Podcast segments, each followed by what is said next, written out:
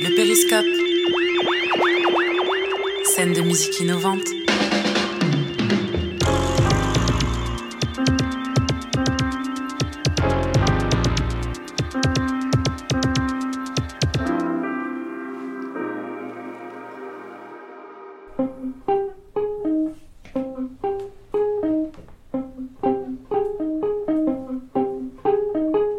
Je m'appelle Frédéric Houdard.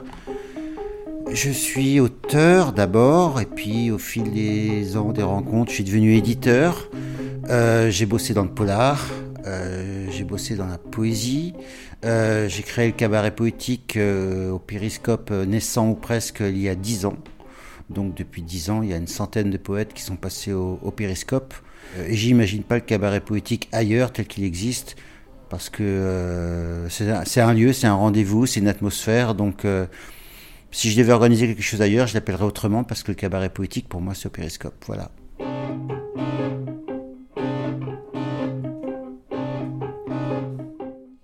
C'est quand j'ai quand j'ai créé le cabaret, j'en avais assez de fréquenter des lieux de rendez-vous poétiques où je m'ennuyais profondément, même quand c'était des poètes que j'aimais qui étaient programmés.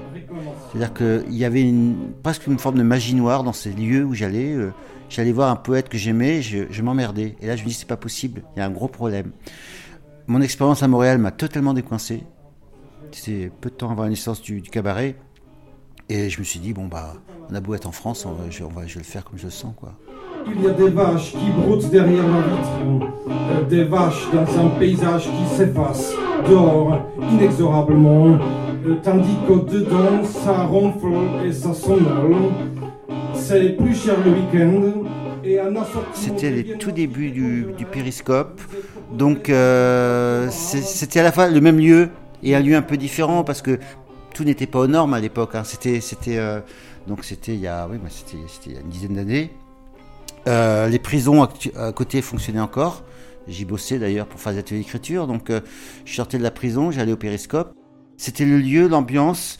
J'avais travaillé avec Françoise Bressas euh, avec l'Université populaire à Lyon pour des ateliers d'écriture. Elle m'a proposé un créneau périscope comme ça, une case dans le mois. Et je me suis dit, un cabaret poétique, ce serait, vu le lieu, ce serait l'endroit parfait. J'avais beaucoup de souvenirs de Montréal où j'avais habité, euh, comme ça, de, de, de, de- lieux de lecture poésie qui étaient dans des endroits comme ça, euh, en fait, très adaptés pour la poésie. Beaucoup plus que les bibliothèques, beaucoup plus que les librairies, beaucoup plus que. Voilà, qui était un lieu, en fait, dévolu à la musique, évidemment. Et là, euh, et là, le pari, c'était que bah non, c'était des poètes qui arrivaient, parfois accompagnés de musiciens, mais pas toujours. Et ça l'a fait tout de suite, voilà.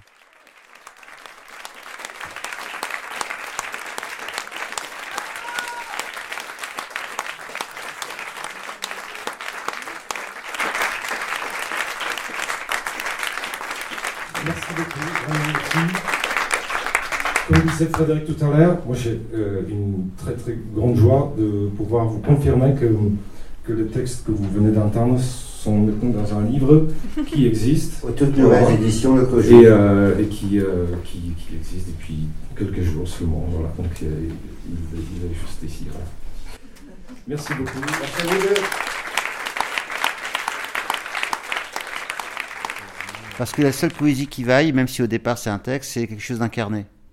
Donc à, l'origine, la poésie et la musique étaient indissociables. hein. Euh, c'est c'est une perception très récente qui date que de quelques siècles. On se dit la poésie c'est une petite plaquette qui fait chez tout le monde, pas du tout.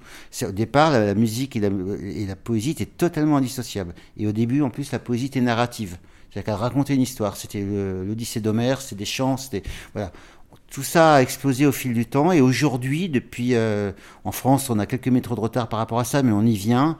Euh, les lectures publiques, euh, les performances, bon, ça se généralise avec des succès divers. C'est là que le lieu compte pour beaucoup. Moi, je pense qu'on peut pas faire n'importe quoi, n'importe où. Voilà. Ça dure en tout rarement, du, rarement plus d'une heure. Il s'agit pas de gaver les gens, il s'agit de, de leur faire de leur proposer des choses différentes. Généralement, j'essaie de panacher dans une même programmation différents, différents types de poètes, parfois de plusieurs générations différentes. Tout comme dans le public, souvent il y a plusieurs générations. Euh, c'est très mixte, tant dans la programmation que du côté public. Je dis ça parce que c'est pas la règle dans les lecteurs de poésie. Quand on voit une lecture de poésie, souvent euh, il y a une moyenne d'âge assez élevée et c'est très féminin. C'est pas le cas du cabaret poétique. Voilà. Donc je me suis dit là, peut-être qu'on a réussi quelque chose. Vraiment, quand on a vraiment trois générations dans la salle et au moins deux générations sur scène, voilà. Euh, moi, c'est quelque chose dont je ne me lasse pas et je crois que les gens bah, sont assez fidèles au rendez-vous, même s'il y a un renouvellement du, public hein, au fil du temps. Hein. La peau se répare sans qu'on le lui demande. Imparable, comme ta peau qui s'efface, et peu à peu, me restent des griffes sur ma toison, à bercer le temps qui ne connaît plus aucune fête. Me reste le souvenir Le programme de ce soir, c'est d'abord euh, c'est une, autrice qui s'appelle euh, Isabelle Bonaluciani pour son nouveau livre euh, aux inattendus. C'est une autrice qui écrit de la poésie assez drôle, assez piquante, parfois assez cruelle avec beaucoup d'esprit. Euh, toujours dans la première partie du cabaret, il y aura Yindra Kratochvil, dont j'ai parlé tout à l'heure, euh, poète tchèque francophone vivant à Lyon, accompagné d'un musicien qui s'appelle Stéphane Libert, et à eux deux, voire même à eux trois, voire même à eux quatre, puisqu'ils sont en fait tout un collectif derrière de vidéastes et de photographes. Ils montent des, des mini-spectacles qui tournent très très bien. Ça, c'est la première partie de ce cabaret. Et la deuxième partie, ce sera toute l'équipe de la revue Nawa, qui est une revue poétique euh, sur Internet. on va dire Aujourd'hui, la moyenne d'âge est de 40 ans. Voilà. Il y a des gens qui ont découvert le lieu grâce au cabaret. Il y a des gens qui connaissaient déjà le périscope avant de découvrir le cabaret. Mais euh, les deux s'articulent à merveille, enfin moi je trouve.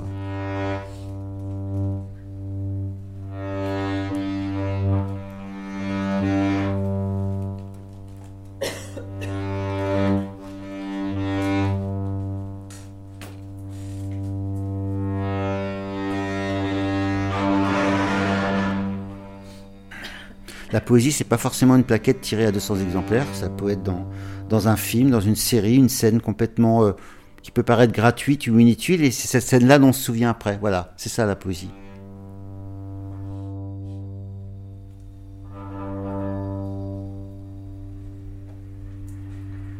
Maître du monde.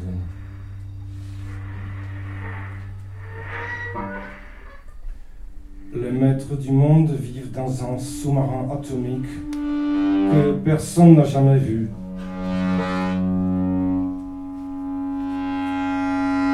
Mais ils ne savent pas qu'ils sont les maîtres du monde. Ils croient qu'ils sont des passagers ordinaires d'un sous-marin atomique ordinaire. À longueur de journée, ils regardent des dessins animés et se font servir des plateaux repas par des macaques spécialement dressés à cet effet.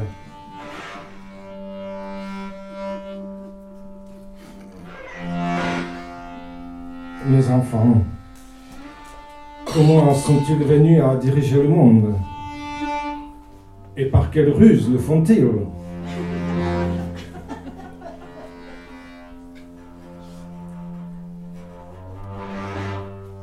Hélas, plus personne ne se souvient. Notre mémoire est si courte. Et les boutons de la télécommande, si désespérément nombreux,